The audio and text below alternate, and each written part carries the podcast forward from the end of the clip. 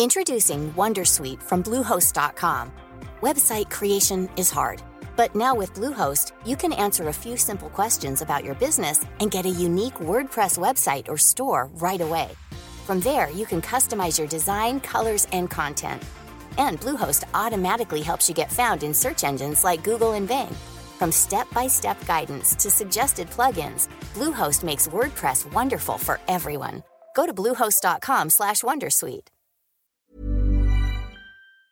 This episode of Politics Without the Boring Bits is sponsored by B T, because B T means business. B T knows that businesses come in many shapes, sizes and guises, from the person just starting out at their kitchen table to the biggest employer, which is why no matter what line of work you're in, they've got your back to help you succeed and do what you do best. No doubt connectivity is a must in Westminster, and it certainly helped us to get this episode created and distributed to you listening right now. B T already connects more than one million businesses and public sector organisations, offering secure and reliable connectivity. Nearly three quarters of people running a business or side hustle feel they couldn't do so without reliable broadband and mobile connectivity. That's why having connectivity you can count on is a must for business, whether it be facilitating multiple devices being connected at once or making team calls or guest Wi-Fi access for customers. B T's connectivity helps keep you and your customers happy. Whatever your business, B T's got your back. Search B T's got your back.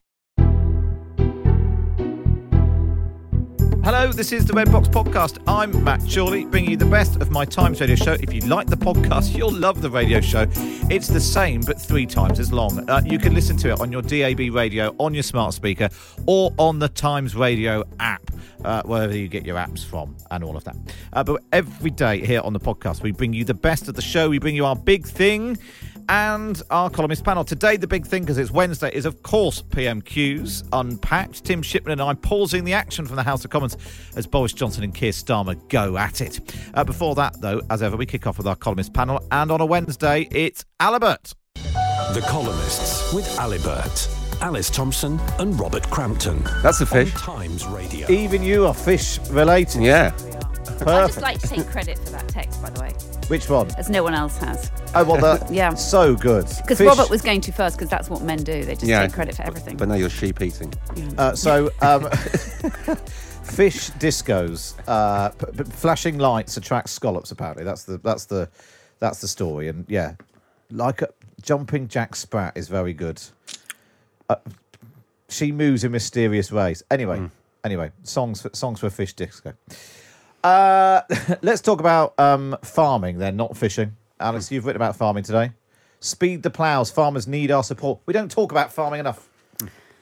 Well, actually, yes, because there's a new book out by George Monbiot, who is an environmentalist, who is saying that they are evil personified. And actually, the worst thing that's happened in the last two thousand years has been farmers, which in a way is extraordinary because they have fed us for the last two thousand yeah. years. I was slightly overlooking. Where does he get his food from? George. Well, he would like to get his food from... That's a different question. Bacteria. I think he calls them bacteria pancakes. That's what he'd like. Oh, you might a... like them too. And actually, it would solve the obesity crisis because none of us would want to eat them very much. That sounds horrible. Um, but his point, um, do you do you think farmers... I mean, you know, living in Devon, farmers get quite a hard time already, don't they? There's a sort of... And actually, farming farming Facebook and Twitter, they're always sort of trying to launch fight backs that actually their cows farting are not the big cause of... And they can have seaweed if they fart. I think the real problem with farming at the moment is they are under such attack from almost every direction. And I think ten years ago, you probably could have said, yes, they're in a bad place. Um, there's been soil erosion. They are using too many fertilisers. They are damaging the streams. They're damaging the environment. But there's been such a change with farmers now. They do get that. They do begin, and they understand now they are the custodians of the countryside. Many of them always have been. Many of them know far more about the countryside than any of the environmentalists because they've lived on the land. Their families have lived on the land for generations. And so I think actually this idea that, that they're everything that's wrong with Britain... It, is very damaging because I think we need them. We particularly need them now. You look at Ukraine. If you don't have farmers yeah. in Britain and we import everything, we're going to find it harder and harder. Because actually one of the things is that we it's not that we rely on lots of grain from Ukraine. It's that chickens. Other countries do. Mm. And uh, that's what's driving up the... the we, re- we rely on the soya to feed yeah. chickens, I think. Yeah, yeah. yeah. Um, and actually, um, Robert, one of the things, you know, one of the, the because some people say, well, lo- lots of farmers, not all of them, but lots of farmers backed Brexit because they didn't like all the red tape that came from the mm-hmm. E U.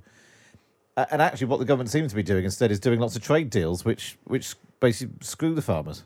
Yeah, I mean, with the, with Australia. So yeah. You get a situation where, a ridiculous situation where you're importing meat ten thousand miles because uh, it's a little bit cheaper.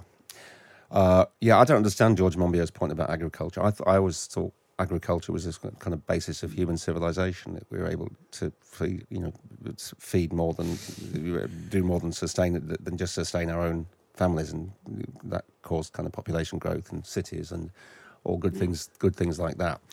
And from just reading Alice's column, it seems that he wants the countryside not to be about food production, but about kind of wild areas, which uh, I don't really kind of get either. You know, I mean, uh, I don't think people really want this. I mean, I think rewilding is good within within a certain... Yeah.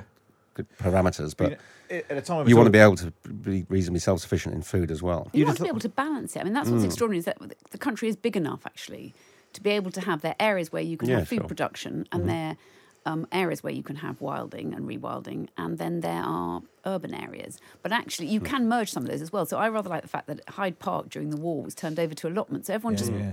grew their own veg there, and there could be more of that. We have a lot of fake lawns and a lot of Ugh. gardens that really aren't very productive. I've been on a waiting list for an allotment for twenty-three years now. My, I can tell you my, my potatoes have just started poking through. Oh, really? Lucky you. And it is quite exciting. You can't see behind this desk. And I was going to say, I, I didn't realise. I, I thought it was your trousers, Matt. There, so. But, but... Um, at a time when we're talking about cost of living crisis, rising food prices, well, you know, if we had more, more, if we grew more of our own stuff here, and people were more aware of where their food came from, and it's, it's, I suppose it's nice to be able to say we should be buying local and buying British and all that. But if you are stood in the supermarket and you're um, trying to, you know, basically put food on the table, then um, you know that that's, you know, there's a tension there as well, isn't there? Yeah. So the supermarkets have a lot to blame because they actually drive down the prices and they make mm. it very difficult for farmers to survive. If if we could, what we should be doing, as James Dyson said, who is the biggest farmer actually in Britain, he was saying if only we could just sell direct, because what happens is that the supermarkets are taking too much of the money, and and they're driving up the inflation. There's a bit of that going on with farm shops and so on, aren't there? I mean, they're a big, real phenomenon over the last decade or so, the rise of the farm shop. Yeah. Uh, I mean, whenever I go to the countryside, I'm amazed at uh, the size and prevalence of farm shops. There are, you know, there are I thought they were often. Yeah, I was I was down in Somerset the weekend, just outside Yeovil. Now there's a place selling buffalo cheese. Right. Okay. It's just and on the side great. of the road. Yeah, I mean, yeah. That's what we want yeah. the farmers to do. We want them to diversify, and actually they should be. If they can, they can have, you know, camping in the garden, and you know, and try and, and try and find other ways of making money. But in the end, they are food producers as yeah. well as looking after the environment, and we need need them to carry on yeah. producing food for us. And I suppose there is also a difference between... There are lots of far, farm, the farmers aren't... Some of my best friends are farmers. Uh, uh, Your so, uncles are farmers. Some of my uncles are farmers, yeah.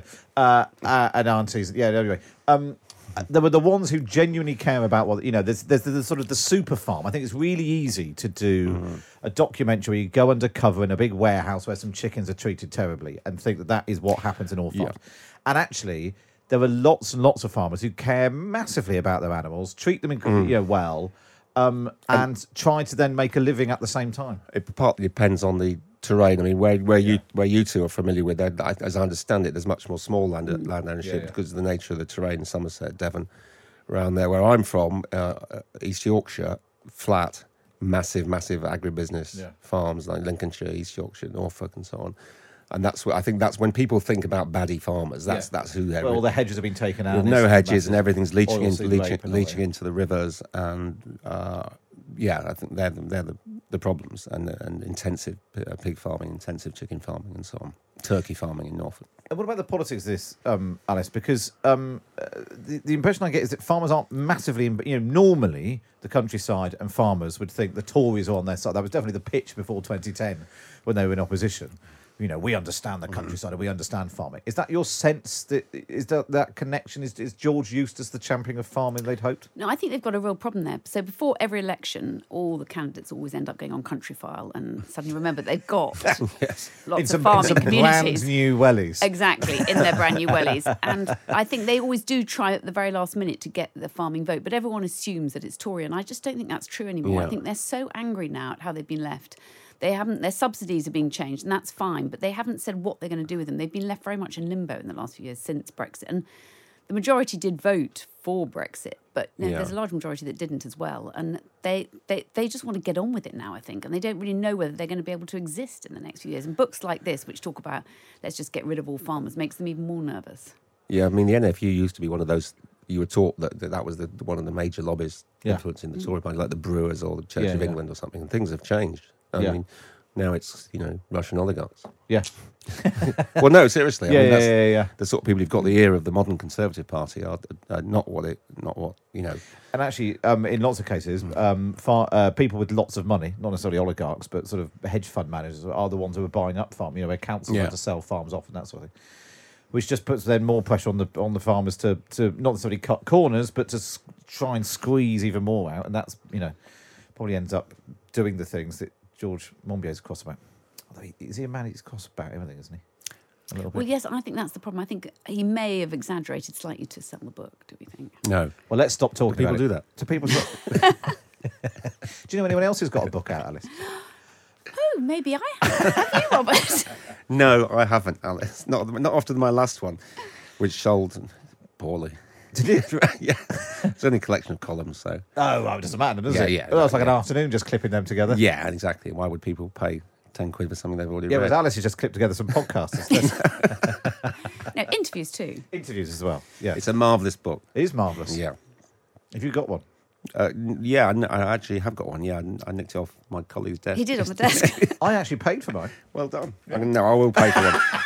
I'll pay for one and I'll get it signed. Exactly. I've got a signed page. Oh, lovely. Oh, lovely. I had some white wine and some crisps and everything. We might have to say what it's called, actually. Oh, yeah, go on then. It's called What I Wish I'd Known When I Was Young, and it's with Rachel Sylvester. And it is it is very good. And it's it's it's it's not just politicians, but but people who have been successful in a whole range of fields talking about the impact of childhood, quite often terrible things that happened to them as a child, and how that drove them on or in some way affected exactly. their lives. And we've got Nadeem Sahawi this afternoon, actually. We're doing it as a podcast because he came over before he became Education Secretary, age nine, from Iraq. So he's a mm. classic example yeah, of someone yeah. who did absolutely brilliantly from a very difficult start. Absolutely. Lovely. There we are. Marvellous. Enough plugging. Oh, go on then, let's plug about... We're going to talk about your column now, Robert. It's what? Not really the same, is it, given it was published yesterday? Well, you know... Would you go, like me to explain his column for him? Oh, oh. Uh, that's that's woman-splaining. That's woman-splaining. Go on then. Um, uh, first there was manspreading. Uh, man, yeah, manspreading was all done. Yeah. And now there's manterrupt. No, then there's manterrupting. The manterrupting, uh, and now there's something called he-peating, which is a really difficult one, or it's also known as bro-propriating, which is, funnily Even enough, worse. Not really caught on. He-peating is when a woman comes up with an idea Uh, in a meeting or so on, and it's ignored, and then about a minute later a man comes up with the same idea and everyone goes, well, well what a brilliant idea. Yeah, and yeah. Uh, women, not only women, uh, but mostly women are familiar with this. I'm sure you are, Alice. Uh, and I wrote about that a bit. Was this originally your idea, Alice? Yeah. You I promised you to. Although I have to say now that neither of you two do that. There are a couple of people in the office who do, but you definitely Ooh. Don't do it. Yeah. What, where you've said... you When women say something... and then probably a minute or two later, the man yeah. does quite often yeah. say it in quite a sort of confident, loud way, which you probably haven't said confidently I enough. Think it's about and confidence. Over you, yes. And it's because it certainly happened to me when I was younger, and like less.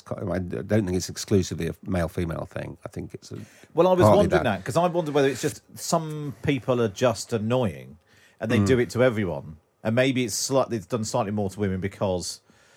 You know, women are less to, confident in meetings. Less confident to, to yeah. call them out and say, yeah. well, I just said that. Yeah. I think it's also to do with your voice, isn't it? Because women's voices are higher. And I think mm-hmm. they're not always in tune with... They, they say that men don't actually listen to women's voices in the same way. So maybe... Sorry, what? Sorry, what's that? Got there first. Well, yeah, you did, yes. Uh, I, I was quite... Is, is, this is just a new word for an old phenomenon, though, isn't it? I feel like there's even been, like, comedy sketches on this. Yeah. Uh, yeah, there's nothing new under the sun. This is, yeah, this is pretty old. He, and it's not even a very good word, is it? Heap-eating. When I was first asked to do it, I thought it was heap-eating. So I thought, oh, they're going to ask me, there's some new, wacky new diet. Yeah, like where compost you, heap. You eat your own yeah, compost. Or there's just, you put all your... There's a new diet where you put all, the, all your food in one big pile and... You, You, you eat it with a ladle, and this kind of makes helps you one, lose weight. One or something. Meal a day, you just eat one yeah, yes, exactly. every day. Heap that's eating. Definitely a thing. And I thought, brilliant. That's quite a good. That's not a bad commission. But no, it's heap eating, uh, which is I don't. I can't see it lasting t- standing the test of time. It, do, it doesn't, yeah, ma- manspreading, manspreading seems to work. Yeah, I mean, they sort of work. They're not really puns, but they sort of, people sort of know what they mean. Yeah. Well, I always thought manspreading was deeply unfair because there's a reason that men, you know, put their legs slightly apart, which we... It's because the potatoes are... Exactly, they're poking out. Yeah, exactly. And... Let's move on. Maths. This this now, this is interesting. So um, this is a former Bank of England chief economist, Andy yeah. Haldane, says maths should be called numeracy yeah. to make it less academic and scary. Council of despair, really, isn't it? From the well, yeah, I actually agree with him though to a certain extent. Because right. I think now with inflation and house prices and mortgages, I think more than ever we're desperate for maths, and most people haven't got it. And you yeah. go into the supermarket now, and you're making really quick calculations, and I can't do it. Actually, I can't yeah. work but out. Is that not an argument for changing what we teach in maths rather than worrying about what we call it? Yes. Yeah, I think the, what we call it doesn't really matter, but I do think we need to get a grip. Well, maths doesn't sound particularly scary or academic to me. It just sounds no, like that, it's maths. Just maths. Yeah. yeah. Whereas numeracy, yeah, I mean, we all should be. I mean, in the so far as educated, the, the, the maths that you get at school is not necessarily primarily concerned with being numerate yeah. about daily life as an adult. It's then, yeah, maybe it should be a little bit more. Uh, and I think maybe tailored. My daughter, when she was at primary school, they made an effort to call it numeracy. Mm. And all it made me think was, no, she means maths. I think I mean, yes. it's, it's, there was yeah. another one called Mon- the number bond they did. Yeah. Do you remember that was totally? That was just throwing two dice. It was just but, numbers up to six. Wasn't I think, it? But, but the guy's basic point that we should all be more numerate is obviously is a good one. Correct. Yeah. And that, there's an awful lot of uh, educated intellectual people who kind of rejoice in their innumeracy in a way that they wouldn't dream of saying. You know, they hadn't read such and such a book. They're quite careful to maintain an ignorance of. Uh, Numbers and yeah. and I think science, that's particularly British that we don't really like talking yeah, about. Yeah, it's that it's that's the two cultures thing that's been done again. Nothing new under the sun. Uh, and to, if we should end that, yes, it's uh, yeah. But one of those, whenever you if you are, it's like the inverse of uh, of your book a bit, Alice, to plug it again. But it's a sort of what if you ever ask me, what do you wish you'd been taught at school? Personal finance, pensions, mm. yeah, um, uh, how how credit cards work, cooking, mortgages. Yeah. All that sort of life, how maths actually works in life. So that's my problem, is the only thing my children know about inflation is because they all did the Weimar Republic after for their G C S E. So wheel, they, they wheel, talk about wheelbarrows. Wheelbarrows so of Deutschmarks. So they didn't really know what inflation yeah. was. They would just talk about wheelbarrows of, of money. And then yeah. now the twenty-one-year-old is really freaking about his, you know, how much it costs to eat, how much it costs yeah, to yeah. heat the house. He thinks know. he's going to need a wheelbarrow. And he thinks, yes. And he's like, what is you know, what is happening? I thought he should have been They can't taught. even afford a wheelbarrow. Can no, they? they probably don't know what a wheelbarrow is. But they do need to know basic maths. Because they're not they? farmers. They're not farmers. We need more farmers. Yeah. They should be taught about wheelbarrows yeah. and how much they cost. And farmers are very good at maths because they have to do it. Yeah. Exactly. But there are lots of jobs where you use maths all mm. the time. Yeah. Darts players. Fantastic. No, and I noticed this with the snooker. The yeah. calculations they're making, incredible, really quick. It's true. and and darts. So what, what, what, what, a snooker table in every school? Yeah. A dartboard. Yeah. A dartboard in every school. Yeah. Yeah. Perfect. Uh, right, I'm glad we've sorted that out. Always and gamblers, of course. Always gamblers. Not, let's, not get, let's not teach gambling in schools. No, okay. Always nice to see you both. Alice Thompson and Robert Crampton there. And, of course, you can read them in The Times every week. Just get yourself a subscription. Go to thetimes.co.uk forward slash Times Red Box. Up next, it's P M Qs Unpacked.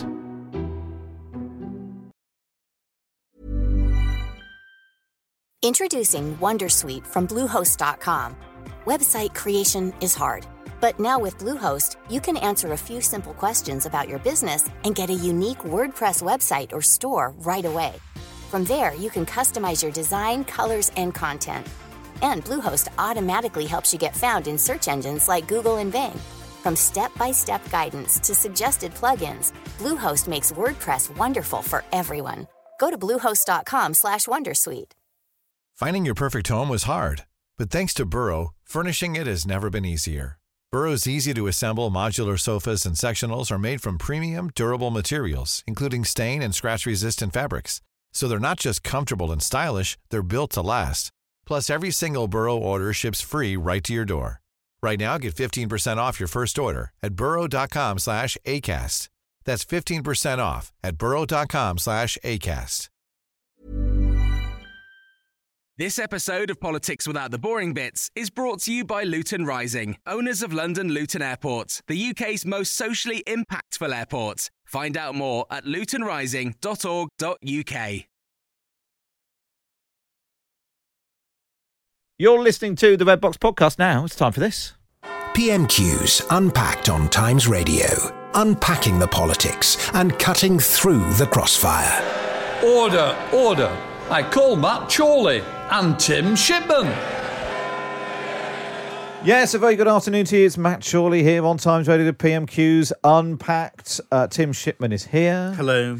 Uh, you can go online right now to uh, YouTube. You can search, uh, go on YouTube, search Times Radio, and you can watch along uh, as we uh, prepare for... Uh, we've not had it for three weeks, three weeks since we last... They've had a bit of time. We off. last gathered. Uh, quite a lot has happened in that time. Uh, the cost of living crisis, the local election results, Keir Starmer saying he would resign... Um, what do you think will come up today?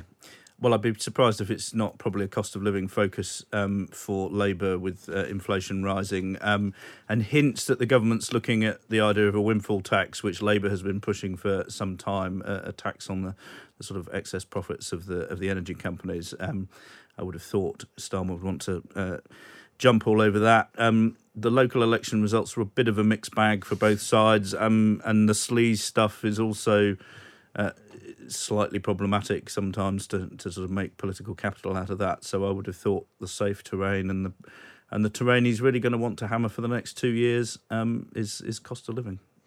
Um, do you think that the given that every time the Prime Minister's asked about this, he seems to set a hair running of once you know we will do more, and then the tre- you know in the coming days, and the Treasury had to hose it down. Uh, do you, do you think we might actually get something concrete today? Uh, that would be very surprising, to be honest. Um, I mean, I think everybody knows roughly what the state of play is, which is that the government isn't going to do anything on tax um, uh, until the autumn, um, but they're looking at uh, other measures they might take in the meantime. Um, uh, but uh, Boris Johnson's old chum, Dominic Cummings, was on uh, on Twitter a couple of days ago saying whenever he has sort of uh, a meeting about this stuff, he cannot help blurting out that... Uh, Uh, the, the sort of the contents of it, um, and that's what he appeared to do, um, surprising everybody um, last time round um, by saying they would do more. But um, that's pretty baked in, and if you read the papers this morning, virtually every conceivable thing that you might do has been speculated about, and Rishi Sunak yesterday said nothing is off the table, which I'm afraid gives uh, journalists with nothing better to do um, uh, the licence to write about pretty well any measure they want. There's a risk in that, though, isn't there, from uh, Rishi Sunak's point of view? Unless he gets on with it and says what he is going to do, when he does get to do what he's going to do, it's going to seem underwhelming, given that which, so far wh- every possible thing has, has been floated. Which is what happened with the spring statement. You know, I mean, the bloke announced that he was going to cut income tax two years down the line. Um, well, that loses you the impact of cutting it two years down the line um, and makes people wonder why he couldn't just get on and do it. I mean, my strong suspicion is that he will cut income tax this autumn, um, which I see as an idea that has um, uh, developed a following wind this morning. Um, the Treasury is guiding people away, but there's guiding and there's uh, telling don't be so silly. Well, um, I, suppose, I, was, I thought that something I saw someone saying this morning. I, I, Treasury sources tell me to you know guide me away from it, as if they're going to announce a tax, formally announce a tax cut. Yeah, I mean, if they come at you with a cricket bat and bat you around the head, then you take that as a denial. If yeah, they yeah, guide yeah. you away, you take that as them yeah, yeah. trying to put you to the side until they make the decision. I mean, and frankly, I suspect most of these decisions haven't been made. Uh, Boris Johnson and Rishi Sunak have been having a lot of one-on-ones, and uh, there are quite a small number of people who are in those rooms um, at the same time, and uh, quite a small number of people actually know what's likely to happen. um, and not all of them are speaking to the national newspapers this morning. You could well wait for the Sunday Times, wait and we'll try Sunday and cut our way Although through Although, obviously, it. The Times is also very good. Uh, uh, very good. Well, if you are watching along on uh, YouTube, hello to Mark in Brum. Uh, hello from sunny Yorkshire, so someone else. Good afternoon from sunny Brum. Hi from Bangkok, says Ian. Morning from upstate New York, says Candia. And then uh, Toby Illingworth says hello from Lviv. And I thought, that can't be right, can it? But it turns out, I think it might be the Toby Illingworth, who's a local Conservative Party chair who's been in uh, trying to um, set people up uh, for uh, refugees looking to come to Ukraine. So maybe, maybe that is you, Toby. So hello, hello if you are. Uh, you can go online to uh, YouTube and uh, watch along uh, right now. We go live to the House of Commons. It's P M Qs Unpacked. It's question one from Keir Starmer.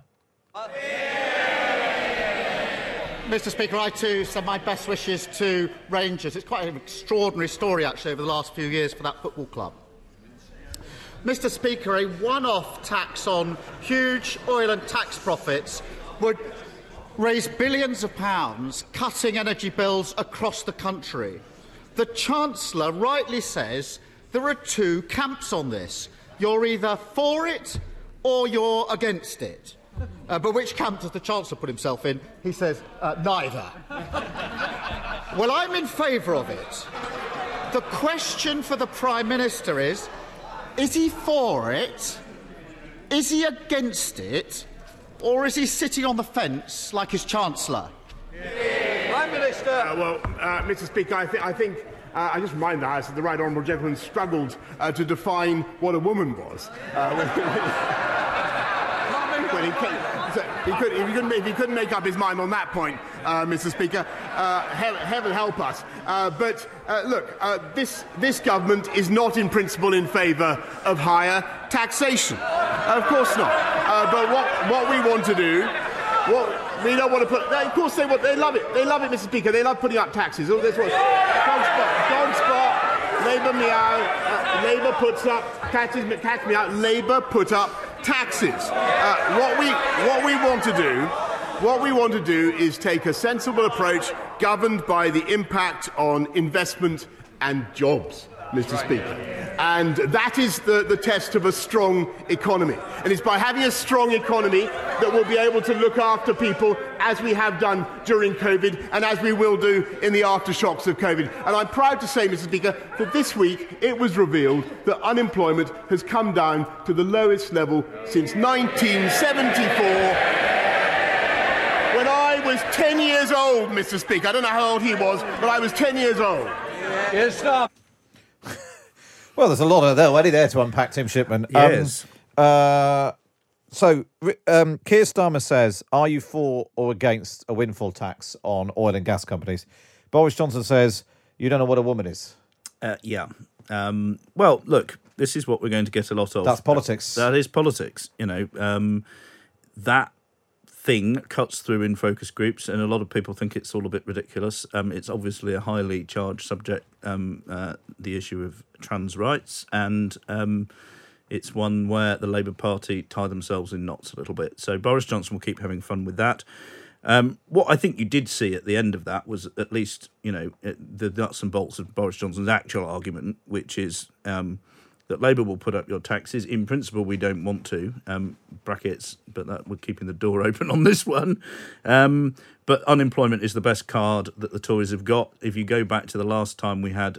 Um, sort of stagflation in the nineteen seventies and early eighties, unemployment was absolutely massive, um, and this time round it isn't. Um, and that may just mean uh, that this government is able to ride out a pretty sticky uh, situation uh, more easily um, than those previous governments did, both of which, uh, you know, this, this nineteen seventies Labour government effectively fell over it, and Margaret Thatcher's government was teetering on the very edge um, until the Falklands War kind of saved her. Um, so that's what you're really going to hear. Um, Boris Johnson's argument, you know, people are in work, people are in jobs, and a bit of culture wars on the side. A bit of culture wars on the side.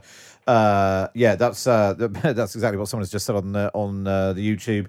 Uh, back on the culture wars to avoid answering. He also enjoyed dogs bark, Labour meow, uh, and then cats meow, and then Labour put up taxes. The other thing that caught my ear was um, right at the beginning where um, Keir Starmer was hailing the performance of Rangers Football Club. Labour desperately trying to claw their way back in Scotland, and interesting that he uh, bothered to try well, and get a soundbite in on that as, as well. As Glenn has pointed out, Keir Starmer begins with his good wishes uh, for Glasgow Rangers, making the rookie mistake of alienating half of Scotland's voters.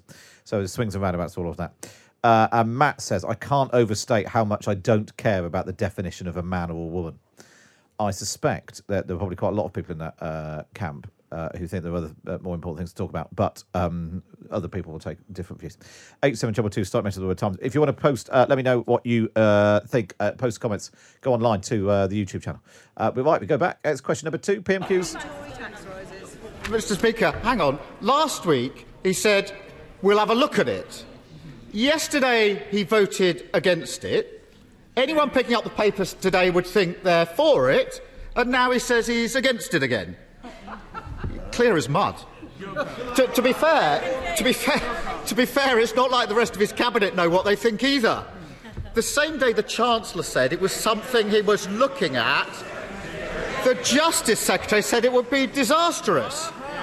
The Business Secretary called it a bad idea, but also said he'd consider a Spanish-style windfall tax. One minute they're ruling it in, the next they're ruling it out.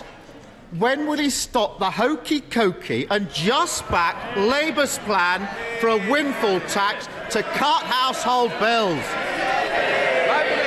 Rishi Sunak on the front bench. The Labour's plans Johnson. are always and everywhere to raise taxes on business, and that's that's what that's what they did. I remember them campaign. I remember him campaigning in twenty nineteen, Mister Speaker, on the biggest taxes for business that this country has ever seen. That's that, that's their instinct. Now look. Uh, this, this, this, this country and the world faces uh, problems in the cost of energy, driven partly by COVID and partly by Putin's war of choice in Ukraine.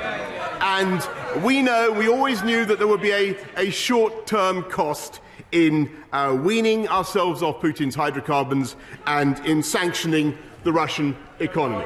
Everybody in this House voted for those sanctions. We knew, we knew that it would be tough. But I just want to tell the right honourable gentleman that giving in, giving in, not sticking the course, would ultimately be the far greater economic risk. Uh, uh, yes, yes, yes. Of course, of course, Mister Speaker, we will look. Uh, we will look at measures. Uh, we will look at all the measures that we need to take, uh, Mister Speaker, to get people through to the other side. But, Mister Speaker, the only reason we can do that is because we took the tough decisions that were necessary during the pandemic, which would not have been possible if we'd listened to him. Yes. I'll just pause it uh, there. Uh, of course, we will look at all the measures that we need to take to get people through to the other side. Yes, which means we're definitely thinking about it. We might well do it, but we're not going to give you the satisfaction of saying so. Um... And Starmer, you know, some good um, good bit of work by his team there, trotting out all the different phrases that um, different ministers have come out with, who, of course, haven't got a clue what Boris Johnson and Rishi Sunak are up to either, and they don't know whether they're supposed to be in favour of yeah. it or against it at this point. Um, but it was all just a little bit laboured again, wasn't it? The hokey-cokey and all this kind of thing. It, it's all a bit Heidi High and um, nineteen eighty-five. And um, it's a bit flat, but uh, Keir Starmer's not whipping his own side up into a frenzy. No. Uh, which was definitely... When we were here three weeks ago, it was just before the break. Uh, it was a bit lamentable. From yeah, both there's sides. Not enough anger or enough ridicule, frankly, um, for this to be really sort of successful um, theme for him. Um, without, you know, frankly, a few better phrases than he's managed to deploy so far. A couple of things which are coming through. People posting comments on uh, who are watching on YouTube. Uh, the fuel cut, uh, the fuel duty cut, didn't really work. The retailers trousered the money, so Sarek on them. Clearly, that's I suppose a. Uh, concern if you tax, this is one of the arguments on the windfall tax, you tax the oil and gas companies, they just pass it on and people don't. Or then the government gives you money off your energy bills, so the energy companies just put the bills up even even higher. Um, uh, Barry says, how can he scaremonger, this is Boris Johnson, how can he scaremonger about tax raise whilst being the biggest ta- tax raiser of recent times? This well, is... that would be a good line for Keir Starmer to use, wouldn't yeah. it? Yes. Well, let's find out if he will. Uh, this is P M Qs Unpacked on Times Radio. Uh, this is question number three from Keir Starmer. He just doesn't get it, does he? He, he? he doesn't actually understand what working families are going through in this country, struggling about how they're going to pay their bills. And whilst he dithers, British households are slapped with an extra fifty-three million pounds on their energy bills every single day. Meanwhile, every single day, North Sea oil and gas giants rake in thirty-two million pounds in unexpected profits. Doesn't he see that every single day he delays his inevitable U-turn? He's going to do it. He's choosing to let people struggle when they don't need to. Mister Mister Speaker, he's, he says that uh, this government uh, has no sympathy uh, for people who are struggling and working. Let me t- let me tell you, it is precisely it is. We, well, let me tell you what we're already doing. Uh, we're, not, we're already spending twenty-two billion pounds. Uh, we're already helping people with the cost of living uh, in any way that we can, Mister Speaker. But the reason we, the reason we can do that is because we took the tough decisions to get this country uh, through COVID, uh, to make sure that we came out of lockdown in the way that was necessary, and to have a strong economy uh, with robust uh, with robust employment growth, Mister Speaker. And we, we will continue to take. And he talks about cutting taxes in July. we will have the biggest tax cut uh, for ten years, three hundred and thirty pound cuts for, for thirty, on average, for thirty million people who are paying national insurance contributions. And the reason we can do that, Mister Speaker, is because we have a strong and robust economy. I'm going to look at all measures in future to support uh, our people. Of course, uh, of course I am. But the only reason we can do that, the only reason our companies are in such robust health, is because of the decisions that this government has taken. I was a repeat of the last last exchange. Well, and not even as interesting as that, I'm tempted to say. Um, let me tell you what we've already done. I'm afraid I switched off at that point. Um, I mean, it's, yes, I think that, you know, the public does sense the government tried to look after them over COVID, but I think they were a hell of a lot less persuaded that um, that they're really doing, I think Boris Johnson said, all we can. You know, the, this debate is going on precisely because, you know, it's not all they could do. Um The question is, what's the best uh, mechanism for doing more? Um, and the government's not even disputing that it needs to do more. Um, the argument is over what that thing is. Um, so that sort of slightly contradicts the Prime Minister's line. Um, not that he'll let that trouble him. And once again, and we've we've talked about this a lot before, is that, you know, for all the criticism and people posting a lot of comments online, Boris Johnson not answering the question or talking about something else, and all that, Keir Starmer's not really smashing it home, is he? You know, inflation at the highest level for forty, uh, forty years, uh, with worse uh, to come. Uh, people struggling to pay their bills, energy prices going up. Uh, this this should be like ripe for an opposition. It should be, um, and you know, there's a with a with Boris Johnson, there's always a, a sort of opening with, you know, is the bloke really in touch with? Um, The punter. He's been reasonably successful as a politician because enough punters are persuaded that he's kind of a bit like them, even if he's completely different from them. Um, but Starmer's sort of, he doesn't get it, and all this kind of approach. It, it there's not a lot of emoting from him either, um, and it, it, we it, sense that he kind of really it, feels it in exactly. the way that you would it, it sounds, you would have known that Neil Kinnock did or John Smith did. Or it does sound even Ed Miliband actually. Ed Miliband is that, is that sort of Ed Miliband sounds really angry every time he, he you does know, now. Perhaps, perhaps too much. Yeah, but, yeah, yeah. He was but, he gave a good. But, uh, um, he, he did a um, in the Commons earlier this week. Uh, Ed Miliband had quite a strong performance. I suppose it, and some good lines attacking yeah, yeah, yeah. Sunak, some actually funny lines um, that, that, that blended the anger and the humour and. That's just what we're lacking a little it bit. It is slightly lacking. Keir Starmer slightly always gives the impression of someone who's been told by someone else what's happening, and he's sort of passing it on. You know, and he's very concerned about it. Yes, it, that sounds. But, I was told it sounds awful. Anyway, uh, this is Matt Chorley on Times Radio with Visa, supporting your small business on their digital journey. Let's go back to P M Qs. Unpacked, Keir Starmer. But... Mister Speaker, still pretending the economy is booming, still got his head in the sand in the middle of an economic crisis. The Prime Minister keeps saying more help is coming, but we've heard it all before. May the thirteenth, he stood there and said, we will do more right now. A week has passed and there's been nothing. On April the nineteenth, he stood there and said, we will do more as soon as we can. A month has passed and still nothing. The Chancellor said, wait until the autumn. At least he's honest that the plan is to do nothing.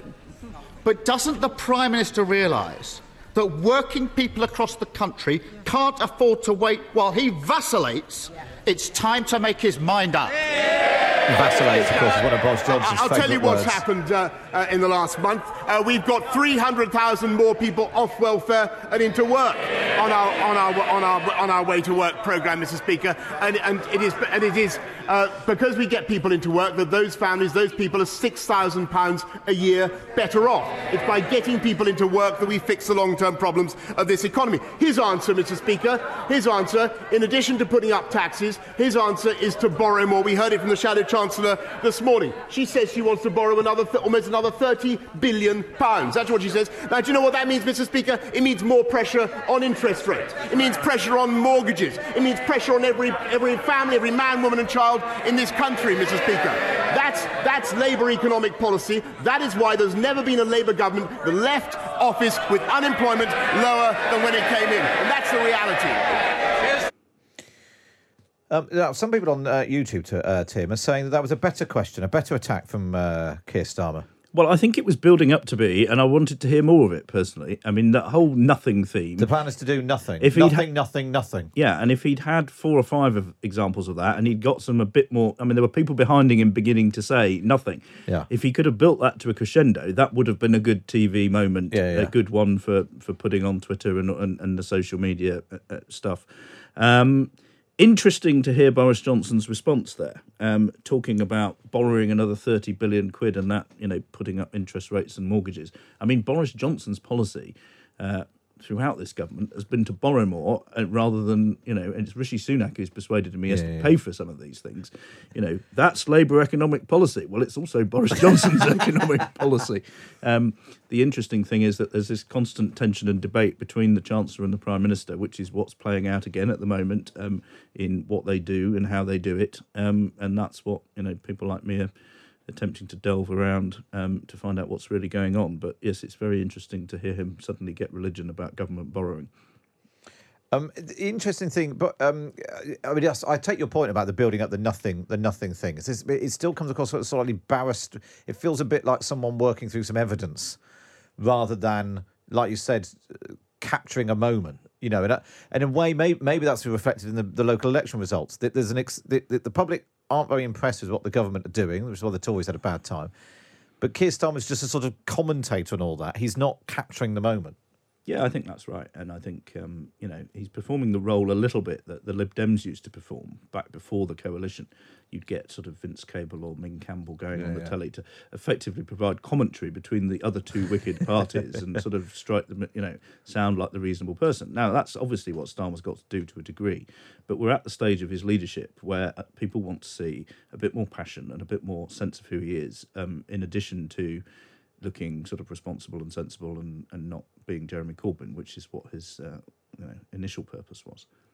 Uh, someone on uh, YouTube saying, watching rich people on huge salaries arguing about the poor people, perhaps they all should have thought about uh, before, before they all voted through their own huge wage increases. I mean, technically they don't do that, although they did get a pay rise. Um, uh, several people are as well saying that surprised that Northern Ireland hasn't come up. Is that because Labour doesn't want to talk about Brexit still? Could well be. Yeah, well, we'll see. Uh, so the last question now then uh, from Keir Starmer. Mister Speaker, on the day when inflation went to nine percent, the highest for forty years, I think the watching public, the least they can expect is a Prime Minister who concentrates on the cost of living crisis. Yeah, yeah. Clearly, he just can't make his mind up. Yeah. So let's have a look at who's for it and who's against it. Yeah. On one side, the chair of Tesco, the chair of John Lewis, mm. the chair of the Treasury Select Committee, the chair of the Education Select Committee, Lord Hague, Lord Brown, the old C E O of B P, all support a windfall tax. Even the current boss of B P says it wouldn't discourage investment. And on the other side, the member for North East Somerset. When he's not, when he's not sticking notes on people's desks like some overgrown That's, uh, prefect. Jacob Rees-Mogg he's talking about. Is dead set against it. When is he finally going to get a grip? Stand up for the people of Britain and get on the right side of the argument. Mister Speaker, I, look, I mean, it's, it's, nothing could be more transparent uh, from this exchange than their lust to raise taxes on business. Uh, Mister Speaker, we don't, we don't relish it. We don't want to do it. We don't want to do it. Of course we don't want to do it. We believe in jobs and we believe in investment and we believe in, in growth. And as it happens, the oil companies, the oil companies concerned are on track to invest about seventy billion pounds uh, into our economy over the next few years. They're already taxed, Mister Speaker, at a rate of, uh, of forty percent. Uh, Mister Speaker, what we want to see, what we want to see is investment in the long-term energy provision of our country, which, which they've signally failed to do, by the way, cancelling our nuclear power investment. He talks about... The, the people who are suffering from high energy prices in this country today, Mister Speaker, have previous Labour governments to blame for that mistake. And of course, of course we will look at all sensible measures, Mister Speaker, but we will be driven by considerations of growth, investment and employment. And I just remind you, Mister Speaker, that unemployment's now hit a record low, or for fifty years I should say, and employment is now I think half a million people more now in paid employment, uh, payroll employment, than there were before the pandemic began. It's uh, like everyone else, my maths isn't uh, quite what it should be. I didn't be. like that, to say. That was only question number five. Now, I think, so in a microcosm, the problem with Keir Starmer's attack, rather than saying, uh, uh, why don't you get on with it and tax the oil and gas companies and cut people's bills, he says, get on the right side of the argument. That's his big flourish. Doesn't make, it doesn't, doesn't mean anything. We would really like you to join conventional wisdom and, and its great wisdom. Yeah, I mean, though you've got sort of Boris Johnson performing pirouettes as well. Um, you know, he says they have a lust to raise taxes. I mean, bold of Boris Johnson to stick well, lust into any so, sentence. As someone has pointed out, uh, in the twenty nineteen election, the Tories promised, uh, Boris Johnson even signed it off, we will not raise the rate of income tax, V A T or national insurance. And they have done it. They have. Um, they broke that pledge. Um But he says Labour have a lust to raise taxes and then effectively in the same breath admits that they're looking at doing it the same. I mean, my, the way I read his most recent answer there was that the energy companies are on a pretty short leash. He praised them, said they're sticking seventy uh, billion quid into the economy. Um, I don't know what figure the government have in mind, but they certainly want to see more. Um, and I think you're effective, what you've effectively got is a message today that... Um, unless they pull their finger out and turn that into one hundred billion or something similar, um, they're going to get hit with this thing. Um, but, you know, there's a lot of clips there now with Boris Johnson uh, having a pop at the concept of taxing business um, because people will be able to portray that as a tax on jobs. So if he does do it, he's now... Um, is, you know, is what's actually happening? Is what's pieces. actually happening is is that they're trying to find a way to get some money off of big companies, which will not be Keir Starmer's windfall tax. I think that's probably correct. Yes, but they also want, um, you know, they're using it as a stick to beat the energy companies who have lucked into a lot of profits. But you know, given it, it, it all fits together. You see, you know, you've got Ukraine going on. We need to be more independent of Russian oil, and they're basically saying, "Come on, you've got all this extra money. Let's start." You know, pushing it forward, that will help growth because the way out of a stagflating economy is to grow. And if they can, you know, if they can use the threat of a tax to bash these companies into sticking some more money into the economy, which will help jobs and help growth, um, that's a virtuous circle from their point of view. And that yeah. will have performed a, more good than having stuck the tax on them uh, in the first place. Um, well, let's see. Uh, having said it was the last question, this now really is the last question uh, from Keir Starmer. So he's on the side of excess profits for oil and gas companies. We're on the side of working people. And there you have it. But he clearly doesn't like me pushing him on this. But the reason I keep coming back to this subject and why it's so frustrating that he hasn't acted is because so many people are living through this nightmare and they feel totally abandoned by their government. This week, I spoke to Phoenix Halliwell, a rare kidney condition means Phoenix has to do dialysis from home ten p.m. to seven a.m., seven da- five days a week, just so he can take his daughter Rosie to school. His dialysis is life-saving, so he can't turn it off. So even though his wife, who's a midwife in the N H S, works extra shifts, during the winter they had to turn their central heating off, and Phoenix skips meals to make ends meet. But their energy bill has still doubled. Phoenix says he feels like he's being priced out of existence. And it's not just him. Millions of our disabled, elderly and vulnerable neighbours are at the sharp end of this crisis.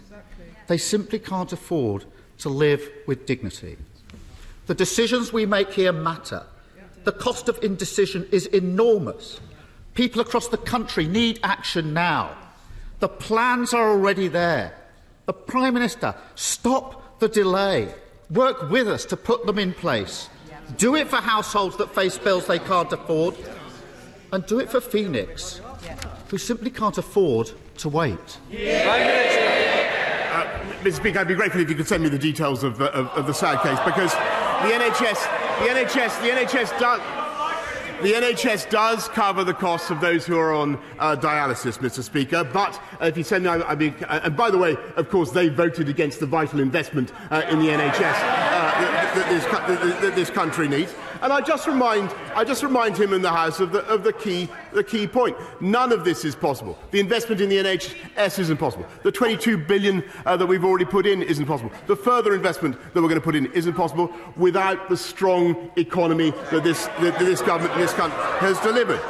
And it's because we took the tough decisions that I have uh, mentioned uh, that we have record low unemployment. Um, it's been record low for the last fifty years, Mister Speaker. And we are, and this Queen's speech that we've been debating is about putting in the, the infrastructure, the skills, the technology that will build the, continue to build the platform for growth and jobs in this country. And that is what this government is committed to, to doing, and that is the best way out of economic problems. And I, I thought it was fantastic, by the way, yesterday to see Her Majesty the Queen open uh, Crossrail. Uh, seventy-two thousand jobs that has already delivered, ninety billion it will produce for the whole of the U K economy. Well, well let me just ask the Right Honourable Gentleman, who was the Mayor of London uh, when Crossrail uh, was first, uh, first started to be built, Mister Speaker? And who was the Prime Minister who completed it, uh, Mister Speaker? We get the big things done, Mister Speaker. There's never been a Labour government that left office with unemployment lower than when they began. That's a lecture. Blimey. Well, there was a lot to uh, to unpack up there. Just um, starting where we we finished off there on this subject of Crossrail, how, quite how we got from dialysis machines to Crossrail is is only in the, the mind of uh, of how P M Qs works. Um, uh, Boris Johnson there boasting about Crossrail opening. He was mayor when it started being built. Big project. And it was he was Prime Minister when it was finished. Uh, Jessica Elgott from The Guardian pointing out that uh, Ken Livingstone was the Mayor of London when Crossrail got the green light from Gordon Brown. And of course, uh, it's only Boris Johnson as the Prime Minister when it's finished because it's taken so long and been so over budget that it should in fact have opened under the last Prime Minister. So, you know, that's politics for you, I suppose. Yeah, that's politics, uh, you know. Uh, Boris loves to build, uh, even when he's not the one doing the building.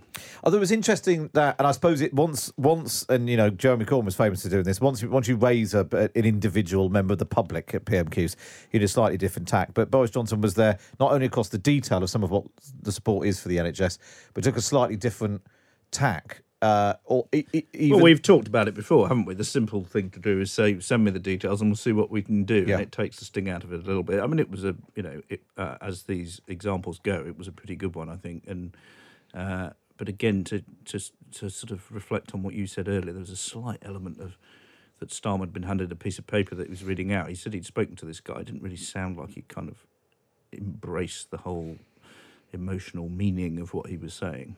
And and it, it it's it's like it's the it's the it's the landing that killer thing. It's the repeating the thing when the Tories are good, and you know you can argue about whether or not they are currently in that place. Well, sometimes they're good when they're very very bad. But the the the uh, you know take back control. Uh, get Brexit done. That was repeating back to the public the things that they were saying. And there's a slight feeling sometimes that Keir Starmer's using a slightly different language to the public.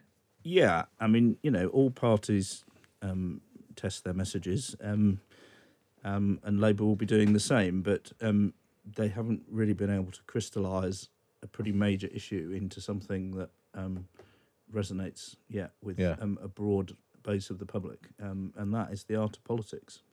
Uh, someone's been in touch, uh, John on uh, on YouTube, saying, "I've got to tell you, here in the Red Wall, Crossrail is all we talk about." So there we are. Yeah, finally, finally London getting some much-needed investment in transport infrastructure. That's all we've got time for on this episode of the Red Box Podcast. Don't forget you can listen to me live Monday to Friday, ten till one on Times Radio. And we bring you the best bits here on the podcast. And if you're feeling particularly nice, why not wait and review us wherever you get your podcasts from?